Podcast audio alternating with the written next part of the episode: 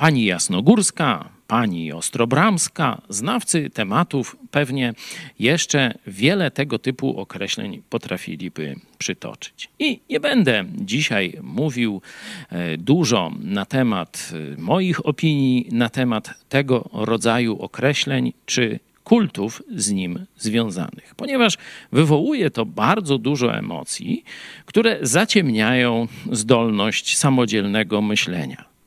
Ale chciałbym wszystkim tym, którzy w jakiś sposób czczą panią Jasnogórską, panią Ostrobramską, zadedykować lekturę dwóch prostych wersetów Słowa Boga.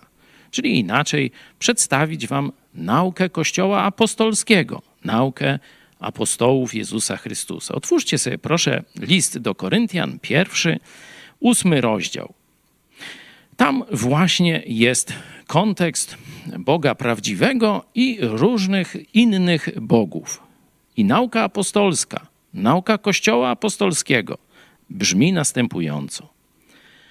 Bo chociaż nawet są tak zwani bogowie, czy to na niebie, czy na ziemi, i dlatego jest wielu bogów i wielu panów, tu rodzaj męski, ale chyba jakbyście rozszerzyli to na rodzaj żeński, no to chyba interpretacja dalej by pozostała ta sama. I dalej nauka Kościoła Apostolskiego brzmi: Wszakże dla nas istnieje tylko jeden Bóg Ojciec, z którego pochodzi wszystko i dla którego istniejemy, i jeden Pan, Jezus Chrystus, przez którego wszystko istnieje i przez którego my także istniejemy.